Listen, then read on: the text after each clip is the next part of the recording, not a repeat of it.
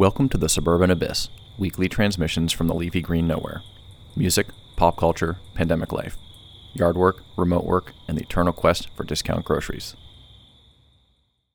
Episode six. We moved across the country during the pandemic. Here's how and why. Part five.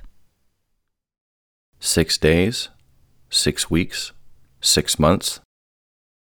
No matter how much time you give yourself and how much planning you do, when it comes to a big life event, it still ends up feeling like everything happens all at once. June twenty twenty was a month of maximum overdrive. When we decided that March to move back east in the middle of the first global pandemic in a century, we approached the process like a marathon, one measured step at a time, or in our case, one box at a time. That was the mantra I adopted early on, and one I started spouting around the house to anyone who would listen, even when I was talking to myself, which was often. It's simplistic and it's cliched, but one box at a time helped me stay grounded and focused on the task at hand, and more importantly, it helped me avoid peeking at the long scroll of a to-do list we had in front of us. There were big, broad strokes and specific little details, with one often dictating the pace of the other, and the trick was to not get overwhelmed no matter how fast or slow we were progressing. It mostly worked. June brought a series of wind sprints in the middle of the marathon. Up to that point, every step we took, be it taping up another box or booking another home repair, was made with a summer twenty twenty move in mind, but with no guarantee it would actually happen. But when my wife Erica got the green light for permanent remote work on June eleventh, the exhibition run turned into a real race, and we kicked into high gear. We started that evening by reconnecting with our realtor. Two days later, on the morning of June thirteenth, Andrea was sitting at our dining room table with the listing paperwork. She also scheduled her photographer to visit that afternoon and take exterior shots of the house, which spurred a mad dash to tidy up the front, rake the lawn, trim the tree, and otherwise paint the impression of a neat and orderly life in our home, at least from the street view. Most of this work took place during a rare morning rainstorm, because of course it did. As I lopped off branches with a pruner, dime-sized water droplets pelting my face, for the first time it felt like we might not make it across the finish line. We had a timeline to keep if we were going to get to Ohio before the start of the new school year, and with two months remaining on the clock, doubt was creeping in. But I didn't let it do me in. Outside the world of metaphors, it's physically impossible to stay head down and keep your chin up, but that's the headspace I tried to maintain. It mostly worked. Fortunately, we had spent the spring packing dozens of boxes, one at a time of course, and getting rid of crap that we didn't want to carry with us two thousand miles across the country. By June, thrift store donation runs had become weekly errands, and Erica had taken to Facebook Marketplace to sell off bric-a-brac that was too old or too bruised to justify bringing with us. We sorted and sold some of her late father's western wear and gave the rest of his clothing, twelve bags of it, to a homeless shelter. A seventeen-year-old creeper van sitting lifeless in our driveway was donated to Radio Boise for a tax write-off. Some serious skin was being shed. One of my big projects was cleaning out the garage, historically one of my favorite warm-weather jobs. For as much of a collector as I was, I've always been prone to purging, and fortunately I married a fellow Virgo who shared this liberating impulse. Spending hours in a dusty garage ridding our lives of domestic debris with a cold beer and classic rock as my companions was a near-spiritual experience. And in this case, it played a vital role in the moving process. As more and more boxes migrated from the house to our garage, we found ourselves with less and less space to maneuver in there, and we still had mountains of stuff to shift out of the house, especially after the staging company paid us a visit. Andrea had strongly recommended we stage the house. Home staging, which apparently has been a thing since the early seventies, is a fascinating science to me. Something I scoffed at in the past in the same what's-the-point way that I have scoffed at low-fat Twinkies and dog apparel. It seems strange to turn our house into a film set for a life we didn't live, and one likely to never be lived inside these walls. Inevitably, someone else would move in and fill it up with their shit, so why the false pretense? But I get it. Nobody wants to see how you lived in the space. They want to imagine how they would live in it, and the point of staging was to create a neutral, breathable, inviting environment. a clean slate. We were looking for our own two thousand miles away. Staging, as it were, had crossed our minds before Andrea suggested it, but following months of epic purging, we figured maybe we'd move a few more things to the garage, hide the rest of our shame in the closets, and call it good. That's what you'd call the amateur approach.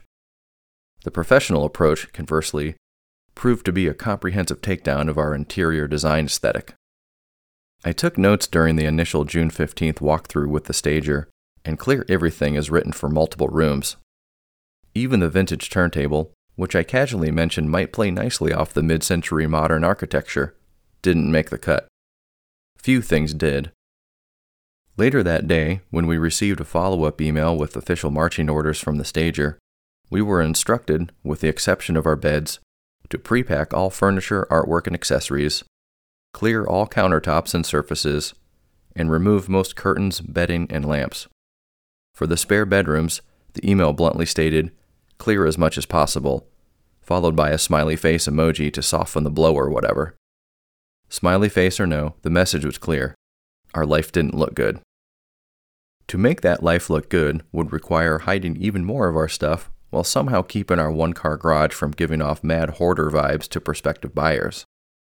So the next day we contacted Pods. This ended up being one of our best decisions, not just for the home sale but for the big move back east too. When we moved from New Hampshire to Boise in two thousand six, we did it on the cheap, which meant a shared semi-trailer that was loaded on a train for a rickety twenty-seven hundred mile journey and a bunch of banged-up belongings on the back end. We vowed not to repeat that mistake next time we moved, and Pods offered a reasonably affordable option with climate-controlled storage and train-free transportation, and it just so happened that their nearest Northeast Ohio facility was located one town over from Hudson in Streetsboro. On June eighteenth, three days after the stager's visit, and only one week after Erica talked with her boss, Andrea pounded a coming soon sign into our front yard. We had made sure to pause and take deep breaths throughout the process, but the pace was dizzying nonetheless. Meanwhile, the summer COVID surge was, well, surging. Idaho was quickly turning into one of the worst places to be in North America, and on June twenty-second, as we wrapped a five-piece sectional couch in plastic to store in the pod that had just replaced the creeper van in the driveway, the news hit that Boise and Ada County would be moving back a stage in the phased reopening. As exciting as our move was, with a major virus spike as the backdrop, the process was a bit disconcerting, much more than it would have been in quote-unquote normal times. From Mike the plumber to Andrea the realtor to emoji-slinging stagers, our house played host to a rotating cast of potential germ hosts, some masked, some not, who were helping us finish the race while also risking our health. On the morning of June twenty-fourth, as Ada County officially regressed to Stage three, a Pods driver pulled into the driveway to pick up our first fully loaded pod.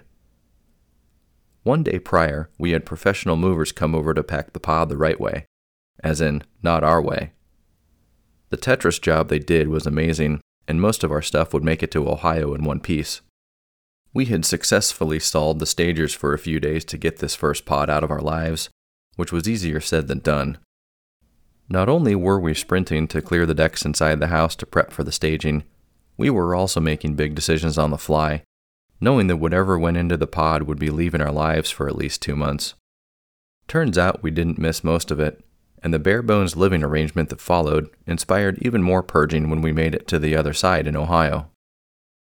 The moment the Pods guy backed into the driveway, the staging company pulled up in front of the house, and much earlier than scheduled. Inside, meanwhile, we were frantically sliding boxes and other odds and ends into the living room to transfer to the garage when we could get to it, but that couldn't happen until the pod was out of the way, and as it happened, we were still fast walking the last of our stuff out of the house as the stagers started hauling in theirs. I had no idea what qualified as inviting in the staging world, but as a steady stream of plastic plants, static artwork, and grayish furniture entered our front door, it was evident that inviting equaled innocuous. I still don't know what was wrong with our bed linens and right with theirs, but I was capable of wrapping my head around the logic of matching nightstands, and once everything was in its right place, I had to admit that our house felt unnaturally spacious and looked sexy awesome. Regardless, settling in that first night felt a tad unsettling, though it came with a sigh of relief and a stiff drink, following the flurry of activity it took us to reach this point. In that moment, and for the rest of our time in our home that would soon be just a house, it felt like we were living in a showroom, which must be part of the point. Our daughter Magnolia remarked that it didn't smell like our house anymore. Any lingering doubt I had about the psychology of staging was erased after I took a good whiff of the living room air and agreed with her.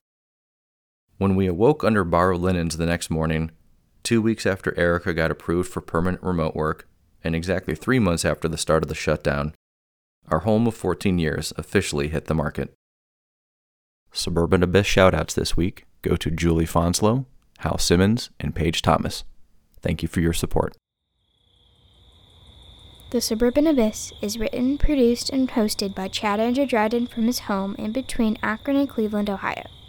Visit the suburban abyss dot com to access archives, contribute to the tip jar, sponsor an upcoming episode, or read this week's transmission in block form.